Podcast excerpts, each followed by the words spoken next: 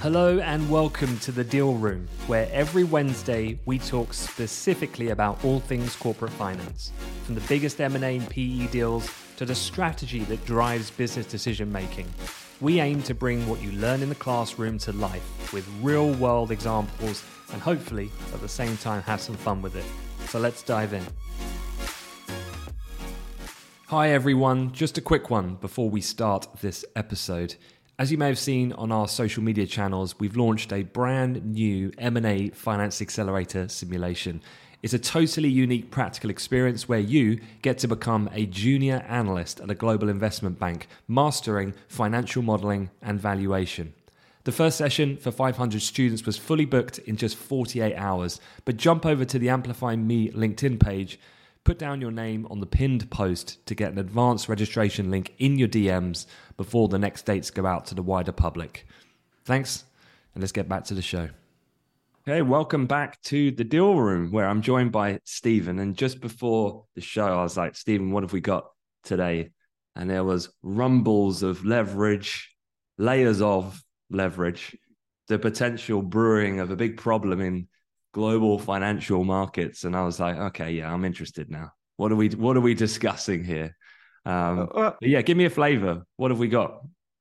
Yeah, well, we've had some good news over the last few weeks, and I didn't want us to have too many positive episodes in a row. I think the last few we've been talking about successful I P Os and oh, yeah. first day pops and, you know, people getting very excited that the I P O market has opened again. Interest rates have remained stable in the U K and the U S, and maybe everything's going to be okay. But we are going to talk today, firstly, about uh, private equity. We're going to build the story of private equity and their use of leverage across the value chain of private equity. This is a this is a big story already, but it's going to get bigger, and it's really, really important. And then we're going to talk about the Federal Trade Commission and how they're trying to block a lot of deals, including the Microsoft and Activision deal, uh, but are not having a great deal of success. Amazon is the next big company in the F T C's crosshairs, and we're going to discuss their chances of success with that as well. Okay, sounds sounds great. So look, let's kick it off then. So can you remind me, what is the, the typical model? I think let's start at the foundation level. What is the typical model of private equity? Yeah, so pr- private equity is a is a fascinating asset class. And just, you know, to take a very, very quick step back, private equity, as we've discussed on the pod before, it, it covers quite a lot of different investment strategies. It is any it is any equity investment in a private company, and uh, and you you put out a post a few days ago about the spectrum of risk return from a private equity perspective, all the way from the least risky, your kind of traditional, maybe your traditional low levered buyout fund, all the way to your most risky, which is your venture, very speculative early stage businesses. But often when we talk about private equity, we talk about buyout funds. So this is a fund that is dedicated, a fund raised by a private equity firm from institutional investors and pension funds to buy out entire companies with the intention of improving them, turning them around, and then selling them for a lot more and making a return on the investment. So the way that leverage is used, and leverage is not a bad thing, let's be honest, you know, when used appropriately, it is it is the kind of the secret sauce that powers the majority of this industry and the majority of, of investing. We'll stop. So the way that a private equity fund works is there's a total amount of equity, let's say a billion dollars, and you want to go out and buy a bunch of companies. I could just use equity to buy these companies, but I wouldn't be able to buy many companies, right? So, you know, if I'm looking at, two, you know, two five hundred million dollars uh, targets to buy, that would just be two companies in the fund. Not great. What I could do instead is I could use a combination of my own equity in the fund, plus raising financing, raising debt at the target company level, that is putting debt into the company that you acquire in order to be able to spread my equity, in order for my equity to go further. It's a little bit like taking a mortgage out on a house. You buy a company, you buy a house with percentage of equity, and then a percentage of debt. And this is absolutely traditional, right? You know, I might buy my five hundred million dollars company with two hundred million dollars of equity and three hundred million dollars of debt.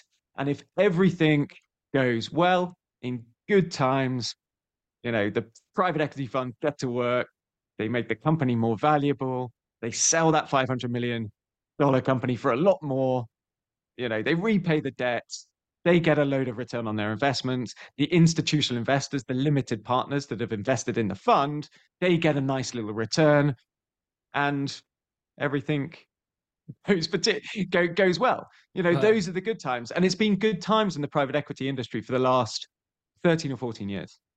Mm. But but I guess the, the search in anything to do with finance is you have that consistency and you're like, yeah, but can we can we get more? And I'm thinking, like, I always have this vision of Jenga, Jenga blocks when it comes to uh, um, the kind of idea of, of the subprime crisis and how they were like starting to think, like, okay, so I use the analogy of the housing market. It's like housing market, yep, everyone typically aspires to own and buy a home, so it's high volume. But then you're like, okay, how can I pump some steroids into this situation? Uh, but yeah, look, look, let, let's talk about N A V financing, because that's something which Uh, gets associated with this conversation a lot, but I'm conscious of not everyone will know what N A V financing is and, and why it's important. Yeah, so, you know, going back to the traditional business model of private equity, as we said, in the good times, the, the asset that is bought gets sold for a profit and you return money to your limited partners. Those are the institutional investors that invest in your fund. And that is incredibly important, because this, you know, private equity is a very, unlike public markets, it's a very illiquid asset. As an investor in a private equity fund, I might have a tie-up of four to five years. But after that period of time, I'm going to want to see some money returning, right? In normal times, that money returns because you sell the company, or the company that you own within the private equity fund, uh, I P Os or, or something like that. But unfortunately, over the last eighteen months, these have not been good times. And now the problem for private equity funds is that since interest rates started rising, exits at attractive valuations have become fewer and far between. So we all know that interest rates affect everything, right? But at the core, they affect the cost of capital, which in turn depresses asset prices. So if interest rates are high, investors need to be compensated with a much higher rate of return to invest in, to invest in risky assets, which actually lowers asset prices. So what's happened over the last eighteen months is when a private equity fund has looked to exit one of its companies, maybe that company that it bought for five hundred million dollars, instead of, well, I mean, it could try and sell, but the danger with selling is that it might not sell for as much because valuations have dropped and exit opportunities have been lower. So, you know, if I'm in a situation where I'm a fund that likes to report positive return on investment, and I'm suddenly looking at selling a five hundred million dollars asset for three hundred million dollars, that doesn't seem particularly attractive. So what these companies are doing, what these private equity firms are doing, is kind of saying, look, I know that my institutional investors want to get their money back, but I also am hoping that in a couple of years, the markets will return, I P O market will open back up, valuations will bounce back. If only I could find something to bridge this gap. If only I could find something to bridge the gap between, all right, I'm gonna have to sell this thing at a massive haircut, and, you know, maybe in two or three years' time, I could get all my money back. Incomes, net asset value financing, the kind of bridge. So net asset, uh, so so N A V financing is what I would call the second layer of the private equity leverage cake. The first layer is debt at a company level, traditional, vanilla, normal, fine. Now, a lot of private equity firms have been taking out this N A V financing, which is basically borrowing money at the fund level, secured against the equity within the fund, in order to pay the limited partners who are starting to want to get their money back having had a significant tie-in period. So it's that bridge financing at a fund level to help release some equity because they can't exit a lot of these companies. So has there actually been casualties at this point in a sense of you're highlighting these risks, but then we saw with S V B that happened. I mean, interest rates were lower than what they are at the moment. And, you know, that, that unfolded pretty quickly at the time. So how, how are they, or has there been, and I'm just not aware of it, real struggles with rates being at where they have been or where they are at the moment?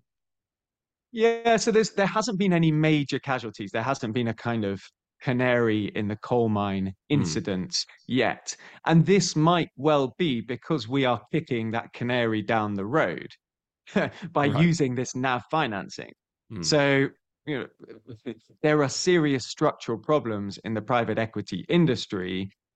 And this is represented by the fact that we're using this extremely expensive form of debt to try and keep investors happy, keep limited partners happy, whilst acknowledging that a lot of the investments that I've made at a fund level are going pretty far south. So this net asset value financing, financing at the fund level, feels like a bit of a band-aid. And just to throw a couple of stats out there, the interest rates, the interest rates on some of these net asset value financing loans, fund level loans, the interest rates are can be anything from low teens to nineteen percent, right? So these funds are willing to pay nineteen percent interest on a loan that they take out in order to pay their limited partners, in order to pay their institutional investors, in the vague hope that the asset prices of the companies that they're trying to exit are going to recover. So whenever you see double digits and and you know and high teens in terms of interest rates, you know the higher the interest rate, the higher the risk for the for the lender, you're starting to smell something a little bit fishy, and this is certainly pretty fishy. I think just given the large demographic of the people who listen to our show being in study at the moment, the one worrying thing I'd say looking long term is that if I was coming into the industry now, and I'm seeing what you're describing, it's become normalized. And actually this, this way of business and surviving through, let's say it all goes to plan, valuations come back, the economy picks up, natural kind of cycle. They've kind of got out of it by this utilizing this strategy. And then that's that same mentality that you could say that caused previous instances in traditional markets in the sense of, of like the financial crisis and, and so forth, where you kind of, the worst thing you could do is is kind of create these, I mean, you can never uh, bet against human ingenuity, right? In terms of finding ways to, to find solutions to problems. But the problem is if you do that in a highly leveraged situation and you get away with it, what do you do the next time? Of course, you do the same again. And people coming into industry are thinking, well, this is normal. So then where do we go? We, we, we, we keep raising the bar each time. Yeah, and and this has been this has been this is a huge a huge story over the last generation within the financial industry. The way that cycles have traditionally worked is that you have to feel some pain at the bottom mm. of the cycle yeah. in order to eventually recover recover in a uh, less inflationary environment. And the problem with private equity and the problem with a lot of uh, asset classes is in two thousand eight when they're over-levered and undervalued, um, or valuations had tanked, they were bailed out by the government, by quantitative easing. The same bubble was happening in twenty twenty, bailed out through the COVID, um, you know, massive, massive quantitative easing and helicopter payments and interest rates and things like that. So if you're being a cynic about this, the industry might just be using N A V financing to buy time until the next catastrophe. And again, what is happening? You're transferring risk or you're transferring debt from private into public. That happened in two thousand eight, that happened in two thousand twenty. There, you know, and these private equity masters of the universe are not are not getting any poorer. All the way through this, they're still collecting their two percent management fee. Let's remember this. It's eleven trillion dollar industry. So maybe they're just waiting until another bailout um, or another kind of global event. So, you, so you've mentioned so far that there's been two tiers to this cake. So where do we go from here? There is a third tier. There is a third tier. Tasty which, tier. Uh, it's getting it's getting more spicy as we go up the cake, it feels. Yeah. Yeah, it's feeling more and more like a more and more like a wedding cake. Now, so the third tier, uh, so these are called ManCo loans or management company loans. And if you you know if, if you read the literature on private equity or if you read the news, there's been a lot spoken about N A V financing over the last year or so and the concerns about piling an extra layer of debt on a leveraged buyout investment model. You know, it's really quite concerning. But the third tier, the third tier is when the actual top company, the management company, borrows at a top company level. So if you think about the way that a private equity fund works, is you've got the private equity firm at the top, let's call it Carlyle. Then Carlyle owns a bunch of funds, you know, uh, European Buyout Fund One. And then that fund will own a lot of companies. Now we've, we've seen debt at the company level. We're seeing debt at the fund level. And now we're seeing significant amounts of debt at the management company level. So this is basically borrowing money at the top company level based on the fees and the profits that are filtered up through the funds to the top company. And they're borrowing money at the top company level in order to do things, in order to do things like um, raise enough money to start a new fund. So think about that for a second. Think about the kind of web of leverage that's going on here. In order to start a new fund, the uh, private equity firm, it's also called the general partner, needs to put down like a base amount of money, right? They need skin in the game. And they're borrowing money at the ManCo level to put skin in the game for new funds. um, but they're also borrowing this money and it's secured against the success of the funds below it and therefore the success of the companies below that. So think about this three layer of leverage that's all actually relying on the success of the base investments sitting right at the bottom, right at the foundation level of this cake. Uh, so I guess the big question then is, we now know, as you've very eloquently described, the cake. So what could be a, give me a scenario whereby the cake just gets absolutely destroyed. Like what, what would be a hypothetical that could then make all of this just tumble down? Because it feels like it's one layer built on the next. And what would that look like in a in a real life scenario? Yeah, I think it I think it's so like with any tower or, or whatever analogy you want to use, the foundations are the thing that's going to bring the rest of the the rest of the tower down. And in this instance, it is the performance of the underlying assets. So, you know, there are so as we've said before, private equity is a very illiquid asset. But there is a secondary market. Um, it's super illiquid uh, and it's very slow and stodgy, and price discovery is not nearly the same as in public markets. But there is a secondary market, and we are seeing, you know, if a private equity firm wants to try and sell some of their, uh, some or, or a, a limited partner wants to sell some of their fund commitments on a secondary market, we're seeing haircuts of forty to fifty percent in terms of what they thought it was worth relative to what they can sell it for. So if you think about the performance of the underlying asset, if companies, let's say there's a major worldwide recession, right? And the companies that underpin these funds start performing extremely badly. Now, if they perform extremely badly, they may not be able to service the debt that they've got at a company level, which might mean either some form of bankruptcy or at least a renegotiation where finance is going to cost a lot more, and therefore there's going to be less profits that are going to be generated up to the fund level. If there's less profit generated up to the fund level, or at least lower asset values at the fund level, then the fund doesn't have the money to service the net asset value financing doesn't have enough money to service that debt.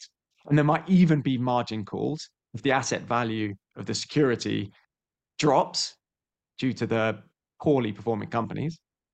And then all the way at the top, if the funds are struggling to service their debt and they're not returning any um, returning any capital up to the uh, management company, then the management company won't be able to service the debt that they've taken out in order to underpin new funds, and the whole thing comes tumbling down.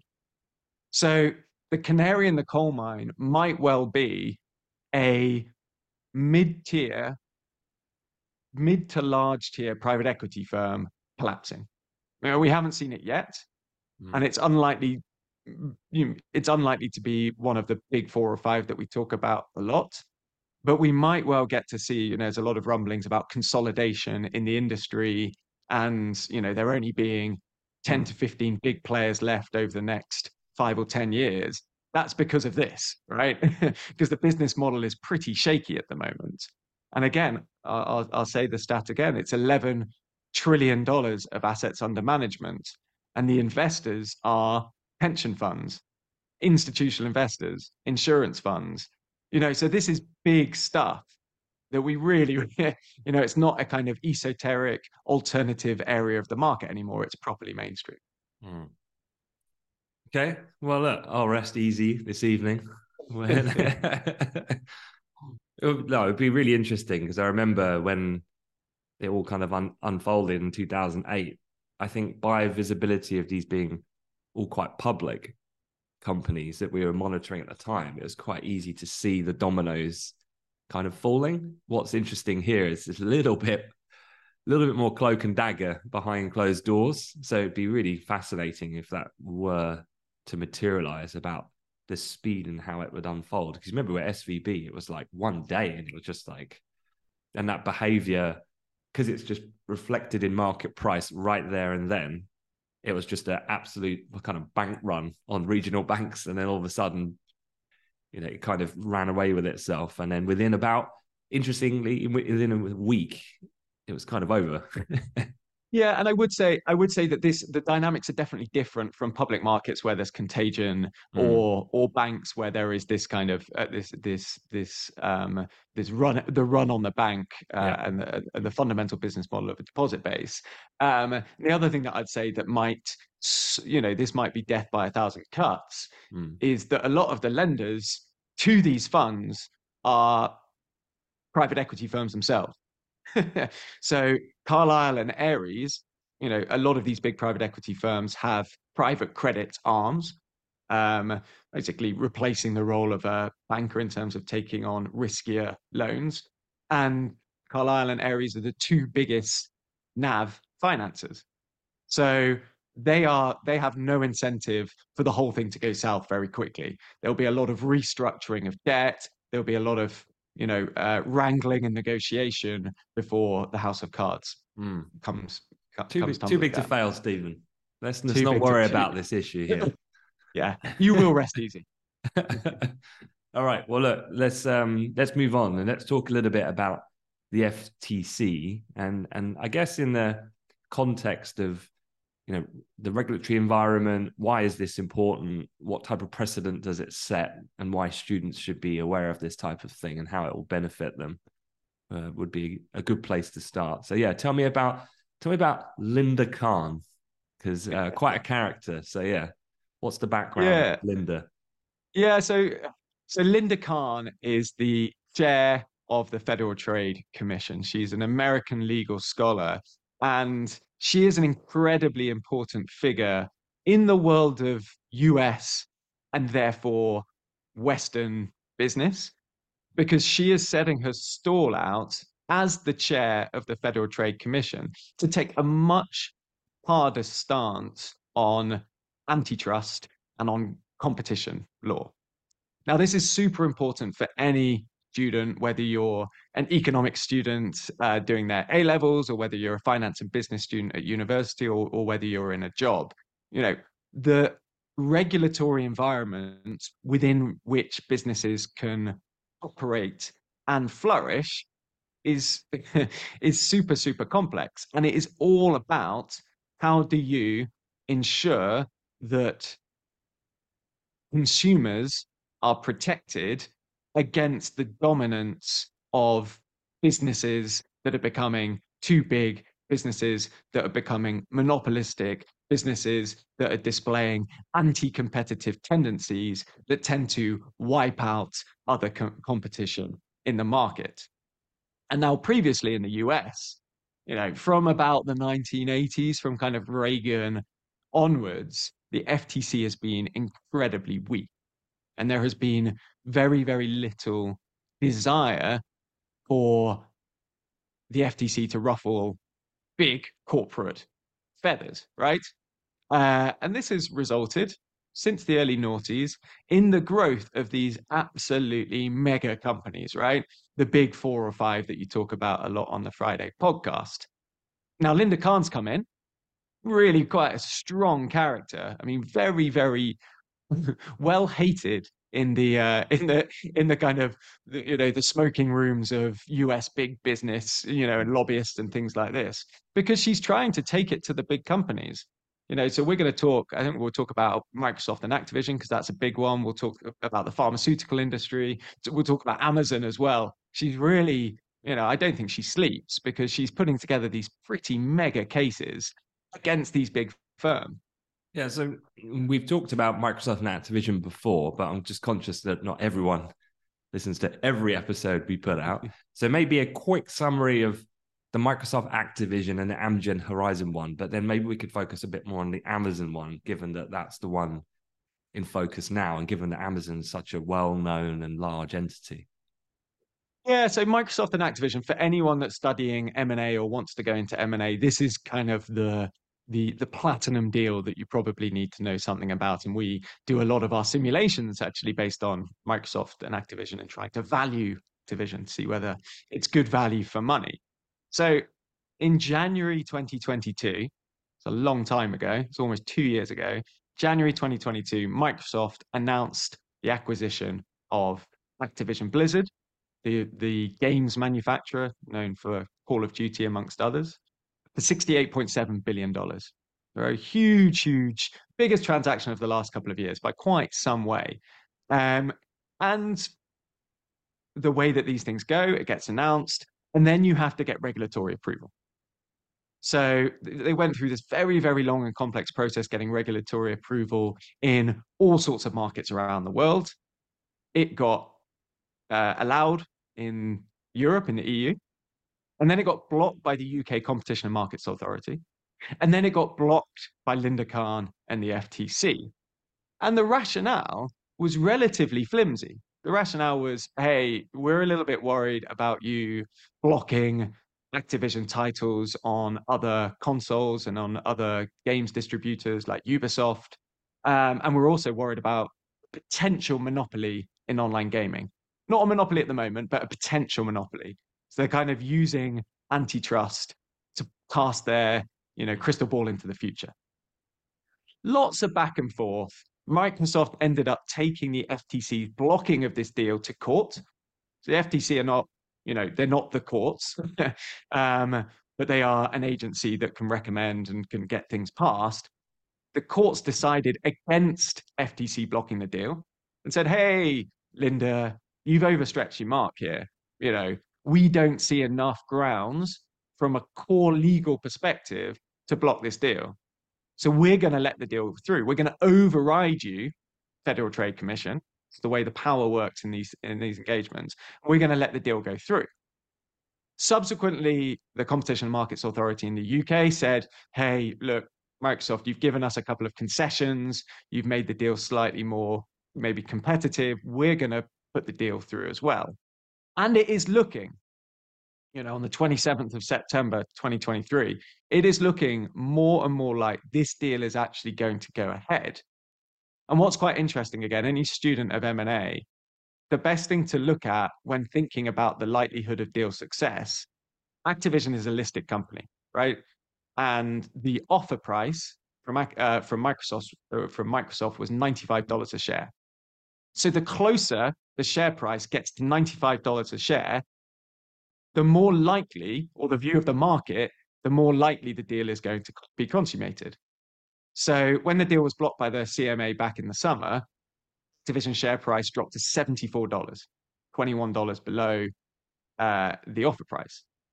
This morning, when I looked it up, Activision was trading at ninety-four dollars. So almost the ninety-five dollars, suggesting that it's basically a done deal. Hmm. So at this point, though, if you had such a, as you said, as a flagship deal of that magnitude, and you've gone after it to stake your name on this case, and you basically get, you basically get overturned, why is Linda still there? Like in, in any other normal situation, and I know you're going to describe that there's an Amgen Horizon situation as well. At what point then, I guess my question is, what it, what is the political influence? You said there's like lobbyists, things like that, who obviously want business to to boom, and they've got other interests that might be misaligned. So how does someone like Linda get appointed, and how much does the political side of this come into her dealings? And then how can she, I mean, we're describing three here in total, we just discussed one. At what point is it, well, you've got no teeth basically, and therefore it's a redundant kind of position and someone else has to come in? Yeah, I, I, there's, a, there's, a, there's a lot going on here. I think it's, it's definitely very political, and there are people behind the scenes saying, look, Biden, if you get in again uh, in twenty twenty-four, you're going to have to, you're going to have to sack Linda. Like, you know, we're we're we're we're really really upset with her. She's she's taking time and money, and you know these deals are getting, you know, th- she's losing cases, and it's just costing everyone time and money, right?